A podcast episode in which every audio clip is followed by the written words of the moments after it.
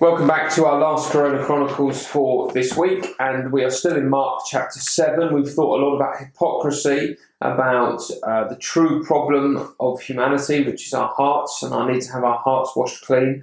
And uh, now we're going to meet a woman who really understood the heart of what Jesus was teaching, or who, who understood uh, Jesus' doctrine, if you like, of, of mankind. Mm. And uh, this is the Syrophoenician woman, and uh, this is Mark 7, verse 24. Jesus left that place and went to the vicinity of Tyre.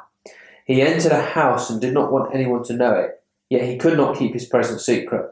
In fact, as soon as he heard about him, a woman whose little daughter was possessed by an impure spirit came and fell at his feet. The woman was a Greek, born in Syrian Phoenicia. She begged Jesus to drive the demon out of her daughter. First, let the children eat all they want, he told her, for it is not right to take the children's bread and toss it to the dogs. Lord, she replied, even the dogs under the table eat the children's crumbs. Then he told her, For such a reply you may go. The demon has left your daughter. So she went home and found her child lying on the bed and the demon gone. oh, fantastic. What a, great, what a great little story. It is a great little story. Yeah. And um, you know, Jesus has left and he's gone to this vicinity of Tyre.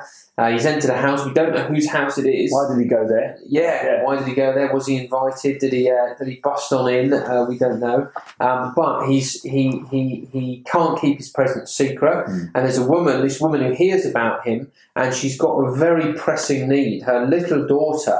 Um, is possessed with an impure spirit. We've seen that a number of times in Mark, haven't yeah, we? People yeah. being possessed by evil and impure spirits and she comes and she falls at his feet. Um, so she's she's begging Jesus. She's heard that Jesus has come. Perhaps this is going to be her one and only opportunity to yeah. help her daughter.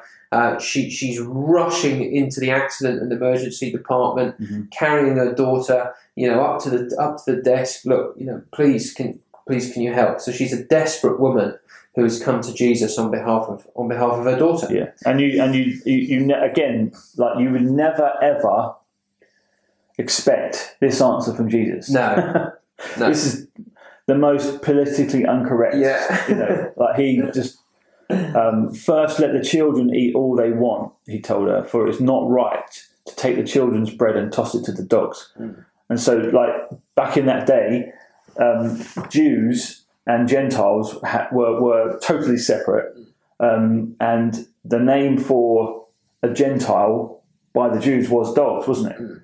Um, so you know, Jesus is sort of taking um, he's taking a, a cultural name mm. and is, is sort of using it here. Yeah. Um, so you could, you know, like, is Jesus being racist here? Yeah, you know, like yeah. that's that's the kind of question that you sort of think, um, like, what what's going on? You know, but um, and, and I'm, I'm, wondering about also the disciples. They must have thought, ah, oh, yes, you know, like there, there you go, here goes Jesus, yeah, sticking up laying it all yeah, yeah. But I mean, her her response is, and I think this is why he does it. He, he does this to, to to draw out the response from her, yeah, because her response is absolutely incredible.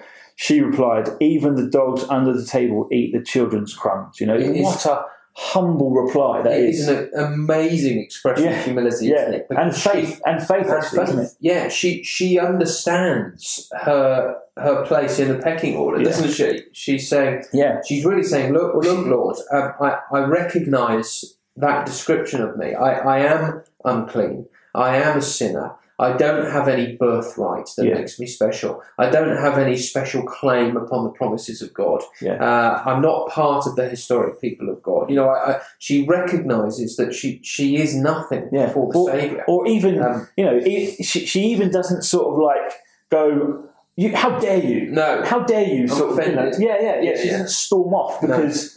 Um, you know, because someone made a statement about her, she's like, look, no, no, uh, you know, my need is greater than my yeah. kind of, uh, you know, my, my, opinion of myself. You know. Yes, you can um, imagine her trying to sort of getting offended and trying to cancel yeah, Jesus. Yeah, you know, yeah, going yeah, on Twitter and trying well, to cancel him.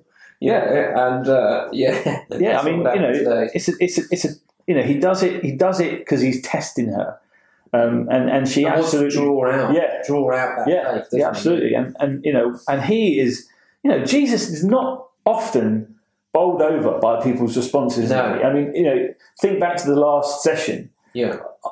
you why are you so dumb? He says Yeah. to his disciples. Yeah, know. yeah. Um, but but this one, this this woman, uh, you know, she, he, says, for such a reply, you may go. The demon has left the door. You know, he's like, wow. You know, Absolutely. are you seeing this? I mean, you know, the disciples, check this woman out. I know, and this is this is a this is a this is an illust- This is just classic how the Gospels are written. Like, Yeah. This is an illustration of the teaching that Jesus has just been giving. Yeah. So he's just said uh, in our previous session that what defiles a person is what comes out of their heart. That Mhm. there is essentially a heart problem with the Yeah. human race, and this woman recognises that. Yeah. She recognises that she she is a sinner. She is unclean. She has been defiled, to use Jesus' language Yeah, but she needs the Saviour's word and the Saviour's help. yeah, And in doing that, she puts herself at the other end of the spectrum from the Pharisees. Mhm. They thought that they were clean, they thought that they had the rights, they were the privileged people, Yeah. and outwardly they looked that way. But Mhm. Jesus says inwardly they were defiled. Whereas this woman outwardly was Yeah. defiled, Yeah. and yet inwardly her heart had recognised that and actually trusted trusted in Jesus. Yeah. Um, absolutely fantastic. yeah, it is. And, Yeah. uh, And thi- this this is a you know this again this you know this is a challenge to us, isn't it? Yeah. Is, is um, you know is is your attitude uh, one of the the Pharisees where you think you you have access or you you, you know your your moral standing is going to get you yeah, close to God? yeah, Um, well, this is the moral standing that you need to Yeah. you know this is the view of that of that sort of standard you have. You know, are you like this woman? uh, who is who is utterly humble, who uh, who who said who doesn't say to Jesus, you know, um, like I don't care what you say, I don't care what you think Mm. of me. She says, look, no, Jesus, um, he what he thinks of me is true. Mm. You know, Mm. I am a sinner, Mm. um, and yet uh, I know that I can eat from your table, Jesus. You know, I know that I can. Uh, I know that you're willing to help. Mm. You're willing to to give me food Mm. that I need. You know, it is a Uh, challenge. I yeah, th- I think, yeah, You know, we are born into this entitlement culture, aren't we? Where we believe that we are entitled to, you know, a good, successful, prosperous life. Yeah. We're entitled to uh, all kinds of things, and and that God should basically just get on and love us as we are. Yeah, And, you know, yeah. we're entitled to Him. Um, but we need to come to realise that the only thing we're entitled to is judgment. Yeah. And and yet God is God is going to come in Jesus and be gracious to us. yeah, Um, so this is really about recognizing who we are before the Lord Mm. and uh, falling at falling at His feet. Yeah.